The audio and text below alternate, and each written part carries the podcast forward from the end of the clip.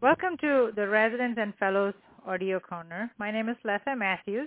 I'm a neuroanesthesiologist and Division Chief of Neuroanesthesiology at Vanderbilt University Medical Center in Nashville, Tennessee. On behalf of the Education Committee of the Society of Neuroanesthesia and Critical Care, let, let us extend a warm welcome to Doctor Alexander Papangelou, who will be talking to us today about anesthetic consideration for a craniotomy, Part one. Doctor Alex Papangelou is an associate professor in the Department of Anesthesiology at Emory University Hospital. He completed his medical training at the University of Miami School of Medicine. He subsequently trained in neurology at the University of Maryland and anesthesiology at the Johns Hopkins Hospital. Doctor Papangelou continued his training as a fellow in neuroanesthesiology and neurocritical care at Johns Hopkins. Alex is a passionate educator and was awarded Subspecialty Teacher of the Year in two thousand seventeen.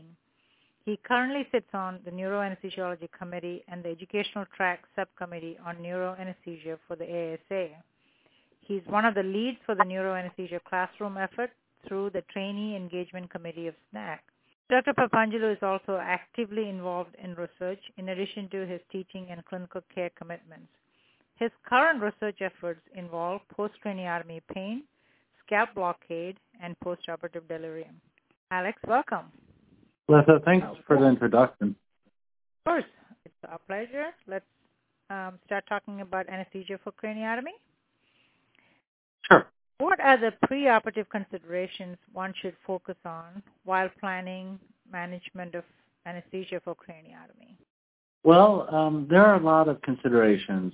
One must first think about the lesion location, supratentorial versus infratentorial. I often look at the scan just to take a, a visual of where the lesion is and um, how things look. Of course, the lesion location will impact uh, surgical positioning and potential complications. The degree of lesion enhancement, of course, is indicative of blood supply, and that may correspond to intraoperative blood loss. If the lesion involves vascular structures, such as branches off the circulopilvis or the venous sinuses, um, that must be identified. Invasion into a venous sinus, such as a superior, superior sagittal sinus, increases the risk for intraoperative venous air embolism. The amount of cerebral edema with resulting shift and compression of structures, such as the midbrain, would not only lead to presenting symptoms, but offer insight into what postoperative complications may be encountered. Excellent. Yeah, you've touched on some of the very important considerations we talk about when we talk to a resident, right? So um, one of the concerns uh, we have when we talk about a craniotomy is what does the, do this, does the patient have increased signs of and symptoms of increased I C P? So what do you specifically look for uh, to detect if the patient has increased I C P? Well, I actually find this to be a difficult question. Um, of course, there, there are historical signs of elevated I C P. Um, those can include headaches that, that progress. They can include headaches that are worse when lying flat or in the morning when you wake up. Patients could present with nausea, vomiting, visual changes, blurring, loss of vision, and they can actually get progressively lethargic. There aren't necessarily focal neurologic deficits. If a M A C lesion becomes substantially large and develops a lot of cerebral edema, this can lead to a, a, what do we call a, what I call a critical volume. If you refer to the Monroe-Kelly doctrine, the intracranial components can accommodate up to a certain point by changing other components, such as as the brain volume gets bigger, the amount of T S F in, in the head can actually get less. However, once it gets to a critical size, that, that doctrine fails and I C P would actually elevate very quickly. So a mass can cause deficits, but when you don't have a mass, it'll, it'll, there would be a non-focal neuro exam. Um, there is something called a, there is a false localizing sign. If you go back to medical school, compression of, a, sort of when the brain um, compresses down on the on the basilar part of the skull, you can actually um, lesion the six nerves, and you can get bilateral six nerve palsy, which is double vision or lateral gaze. Right, right. And you could also look for some of the imaging findings, right, if there's midline shift and or there's uncal herniation, stuff like that, right? Of course. Um, yeah. And, and yeah, the the problem is you don't have a number. You know, when, when right. you're looking at right. the brain, you, you don't know exactly what I C P is. However, yeah, as as when you see things like significant midline shift, oftentimes more than one centimeter should be problematic, as it could start compressing on the on the uh, A C A on the contralateral side. If you see the midbrain being indented, um, yeah, those are all all bad signs and the potential that elevation, that I C P is elevated. That's right. That's right. Okay. Let's move on to um, preoperative medications. Multimodal analgesic administration is in vogue now. Would you consider any particular preoperative medication before a craniotomy? Uh, well, thanks. That's actually kind of an, an what I think is an in vogue question. Mm-hmm. Um, if we start with acetaminophen, um, most of the studies that I've looked at, and there there seem to be more popping up all the time, but they've looked at acetaminophen given intraoperatively um, and then continued every six hours post-op. It seems that overall investigators, some have found a modest effect. It seems to be inconsistent, but the incidence of severe post-op pain is less, and patient satisfaction in one study was actually better. A recent study in moya-moya patients demonstrated actually no effect on I V acetaminophen, which was first administered right, right after intubation.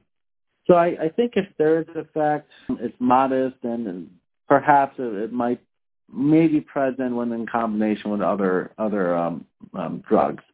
But things like gabapentinoids, um, it's a, it's a very intriguing class for me uh, for craniotomy.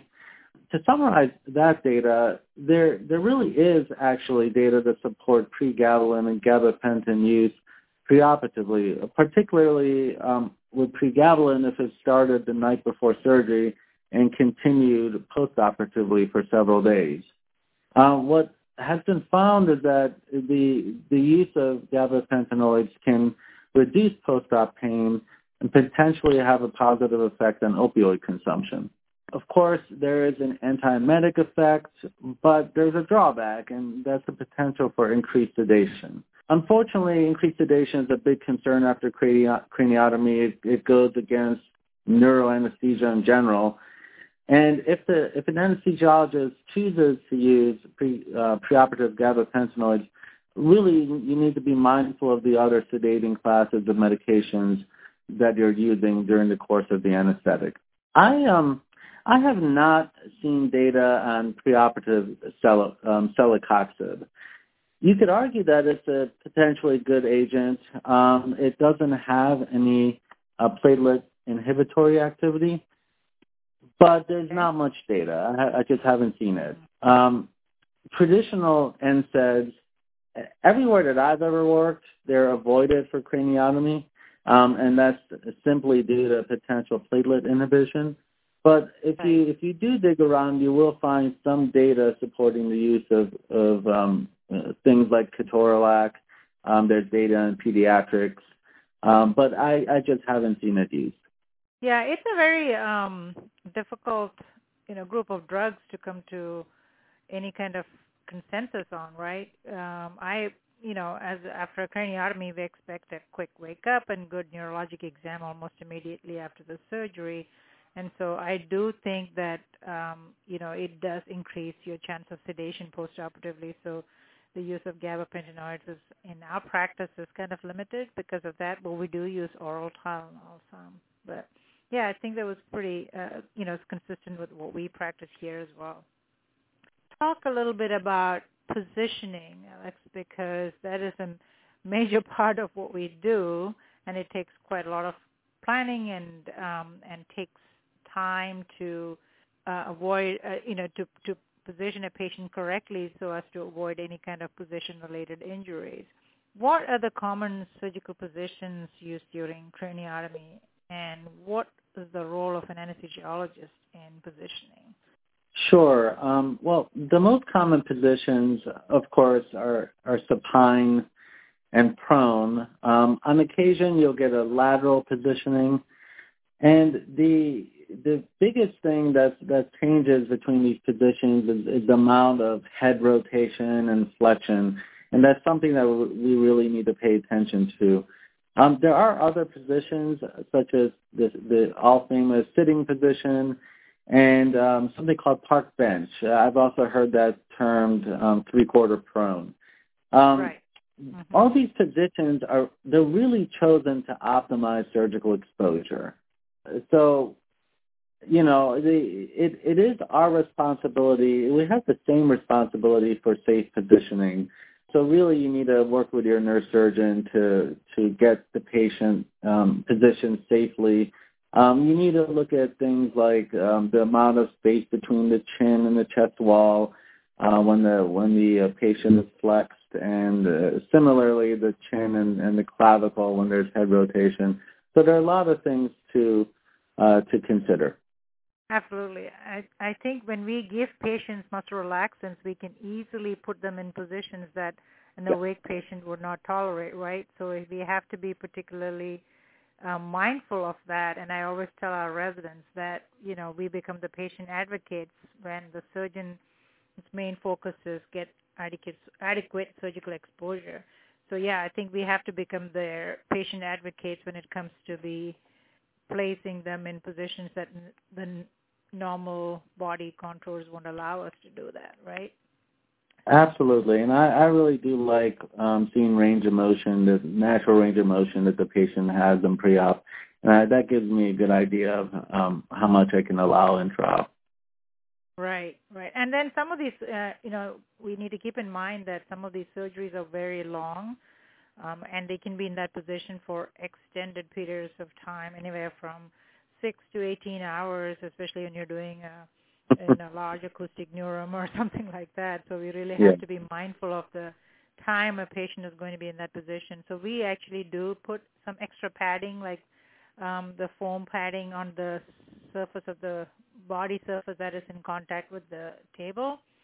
Um, so, you know, when they wake up, they don't have you know, skin ulceration and stuff like that. So that uh, we found that seems to have helped quite a bit in reducing pressure ulcers, actually. Yeah, absolutely. So, Great yeah. idea. So, yeah, um, that has really helped us, um, you know, in quite a bit. Um, also, um, let's when you talk about anesthetic management, um, what are the goals for anesthesia management for a patient with large intracranial mass? Do you have any particular monitors that are standard monitors that are used um, for the these these kind of big cases? Yeah, so really, if as we touched on before, if the mass is large enough where I am concerned that, that intracranial pressure is altered, if it's elevated, or if there's a, a really significant herniation syndrome, I do use T I V A techniques to, to maintain whatever autoregulation may remain. Unfortunately, we, we never know to what degree autoregulation is intact in some patients with brain injury, but I, I do like using T I V A just, uh, just to maximize what we do have. I do place arterial lines to allow beat-to-beat blood pressure monitoring. Um, that way we can know what C P P is at all times. Again, as as mentioned earlier, if you don't have an intracranial pressure monitor, well, how do you know what the I C P is and how can you measure C P P?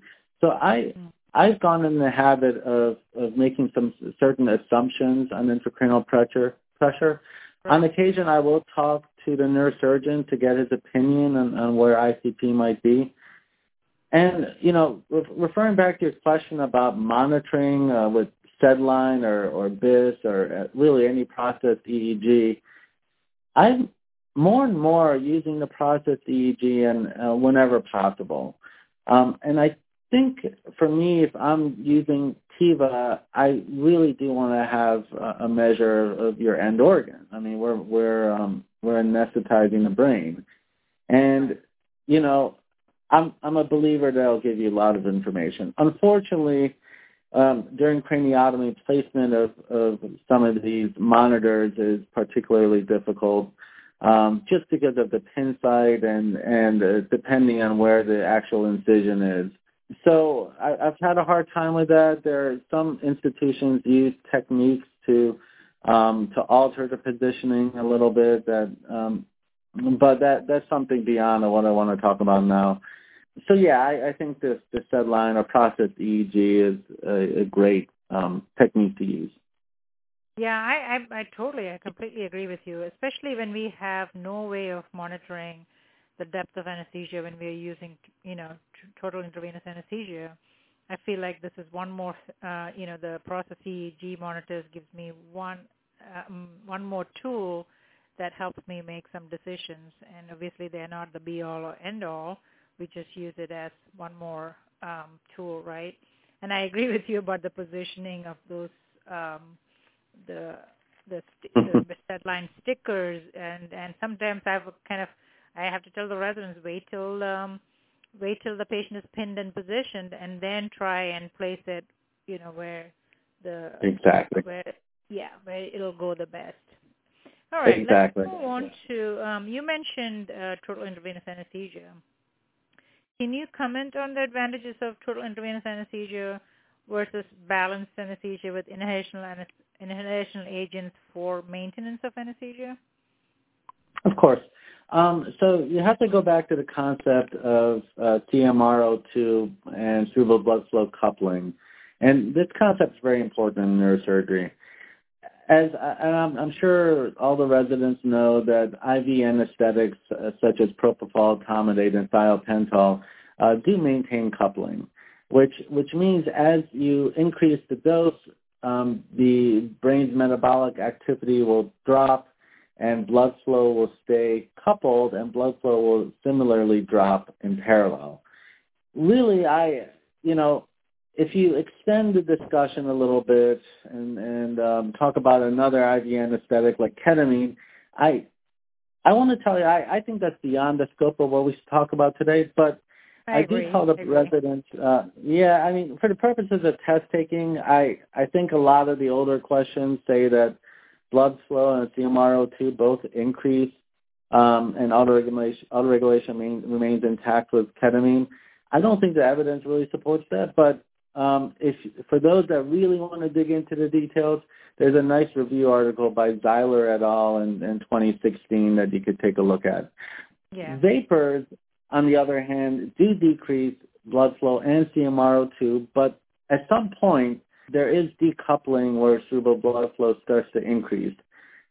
It's, that point is different for every vapor, and if you refer to the textbook, um, it's felt to be about one M A C for sevoflurane. Um, I'm personally comfortable with any vapor up to about a half a M A C. At times, I'll use a little bit of, of vapor during more complex neurosurgery in addition to an I V anesthetic. I agree. I think, you know, the and, and like you said, different vapors have different properties, but in general, I also tend to stick to half a M A C of inhalational agent when we uh, and combine it with um, uh, I V anesthetic, so... Do you commonly use any other adjuvants such as dexmedetomidine, lidocaine, or narcotic infusion? Sure. Um, well, I, I think we're all biased by where we trained. And, sure. uh, yeah, of course, you know, I, when when I review the literature, I I, I think that I, I tend to – I do use narcotics, but I generally use shorter-acting things, and I use uh, fentanyl boluses instead of infusions. I avoid long-acting agents such as hydromorphone. If I had my choice in a perfect world, I would use remifentanil, but really I I only use it for intracranial procedures when I have a good scalp lock. Um, I I think it's actually kind of cruel to wake up somebody coming off of remifentanil without any significant opioid um, um, level in the blood. So I I expect it with a block that a patient will wake up with reasonable analgesia after the remifentanil has metabolized. I have become very fond of dexmedetomidine, and I'm using it more and more often. It, it's great. I mean, it, it's one of the components of an opioid-free craniotomy technique that that um, I'm testing. Um, uh, we have a manuscript in process. Um, I have not used a lidocaine infusion for craniotomy for several reasons. I get asked about that a lot, but I um, I haven't seen a, a much compelling evidence that supports its use. I, I haven't looked in the literature for about a year, but at the last time, there there really wasn't much. I'm, of course, concerned when you combine um, I V lidocaine with a scalp lock. Also, once the lidocaine level reaches a certain point, um, the seizure threshold actually is reduced, and that could be dangerous during a craniotomy. There, again, there are no absolutes, and this is sort of my current thought process. I will say during transphenoidal hypophysectomies, I, I, I think those are different. I do tend to like smoother emergences with a more sedated patient. Yeah, I agree. I think um, when you, especially uh, when you're using scalp blockade, you have to consider your total dose of lidocaine or any um, local anesthetic agent that you're using to consider toxicity, right? So, but yeah, I agree. I think um, dexmedetomidine, um, scalp blocks, all that help with uh, smoother wake up and the you know, more comfortable patient when you, especially when you're using Remi. Let's move on to helping the, our surgical colleagues. And so, what do you usually use to decrease brain bulk and brain tension to help help with um, surgical resection? Sure, um, I, I think the quickest way for any of us to reduce brain bulk is actually by hyperventilating a patient.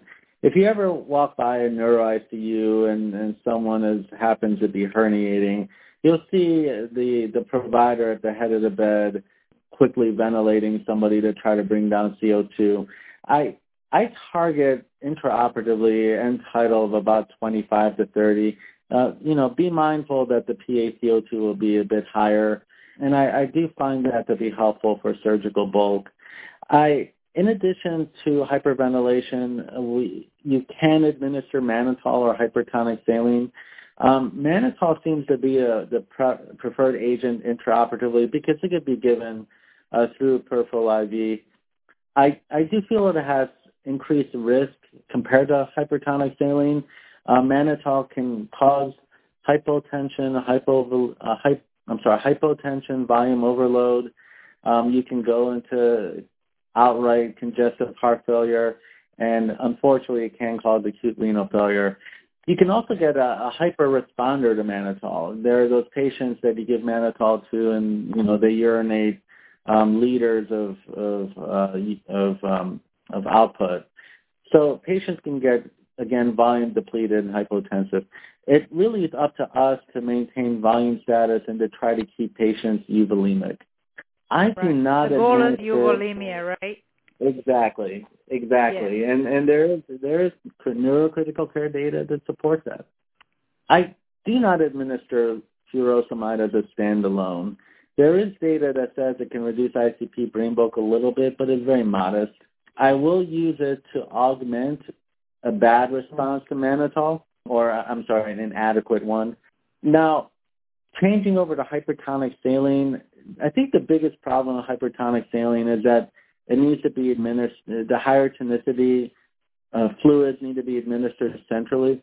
We, right. I think it's safe to use for sure up to two percent peripherally. Um, some institutions will allow three percent. Uh, yeah, we sometimes do three percent, provi- provided we have a large, like a sixteen gauge or higher um, I V uh, in a good exactly. uh, location. Yeah. Exactly.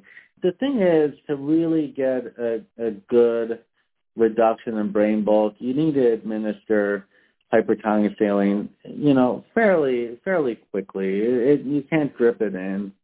So, it, you know, central access is the best way to do it. And I think ultimately that's why we, as a group, tend to use mannitol. If you take a look at, at onset of action, mannitol is a little bit slower than hypertonic saline. If you were to give hypertonics, let's say, high tonicity, like twenty-three point four percent, you'll get peak action in about twenty minutes. uh, while mannitol takes about twenty-five minutes. The other thing about mannitol is I understand that some of it can cross back into the brain. It's not completely impermeable, so there's an increased risk of rebound cerebral edema. Emergence from general anesthesia after craniotomy is a very critical period. And what are the some of the concerns that you have during this time, and how do you manage emergence in your practice? You know, I think we need to control some simple things. Um, you got to remember that brain surgery has just occurred, and in essence, there's been some some injury to the brain. So um, I believe treating hypertension, when the blood pressure gets pretty elevated, is really good practice. Um, and potentially reducing the risk of, of post-op intracranial hemorrhage and hematoma formation. You know, af- after reasonably excluding pain, it's my practice to use nicardipine. I, I do I do understand that it can cause cerebral vasodilation, but it's relatively short-acting um, and, and fairly effective. Some of my colleagues use esmolol. I, I don't find it to be as good of a blood pressure medication as, as everyone knows. And there's some data to support labetalol as well. Um, I'll tend to start to treat after the uh, as the systolic gets to about one sixty. That's sort of my cutoff. The other, the the slow to wake up, delayed emergence part of neurosurgery is very important, and that that's sort of that that's the reason, that's the crux of why we as a group try to avoid long-acting agents and things that that sedate Uh, patients such as midazolam, uh, Neurontin, as we mentioned earlier. So there are additional considerations for neurosurgery. Those do include things like stroke. Um, patients can, for instance, have um, an aneurysm clipped, and if the clip is placed poorly, you can get ischemia from that. A, poor, a, a clip can also induce vasospasm. As sometimes surgeons need to ligate a, a venous sinus, in which case you can get a venous infarct. And, of course, there could be intracranial hemorrhages or, or massive cerebral edema. I've seen at times uh, substantial pneumocephalus um, really slow down emergence, and the patient needed to stay intubated. And, you know, finally, there is a risk of emergent seizures. On, on multiple occasions, I've found patients in nonconvulsive status epilepticus. When I place this SEDLINE on and I, I take a look at the E E G, it's quite remarkable. So I think that's yes. an underappreciated cause of delayed emergence. So, you know, if, if that's the case, if you have delayed emergence, you really have to maintain the airway and, and go to head C T. That's right. I think, that, yeah, especially if the patients have had a history of seizures preoperatively, that is something we need to really keep in mind, right? So... Um, of course. I agree. Uh, yeah, and I think one of the things I always tell our uh, trainees is while we are transporting patients, they could be having seizures, and be prepared to treat, have something in your pocket to treat that, and you know manage the airway. So, which is something that's easily and readily accessible to you. Good, excellent. Absolutely. Thank you so much, Alex. I think uh, that was a pretty comprehensive review. We would like, I'm sure this topic can take us several hours if you choose to, but because of our time constraints, I think I'm going to stop here. Thank you so much for taking time to um, do this for our residents and fellows. I appreciate it. It's my pleasure. I enjoyed it. Alex. Thank you.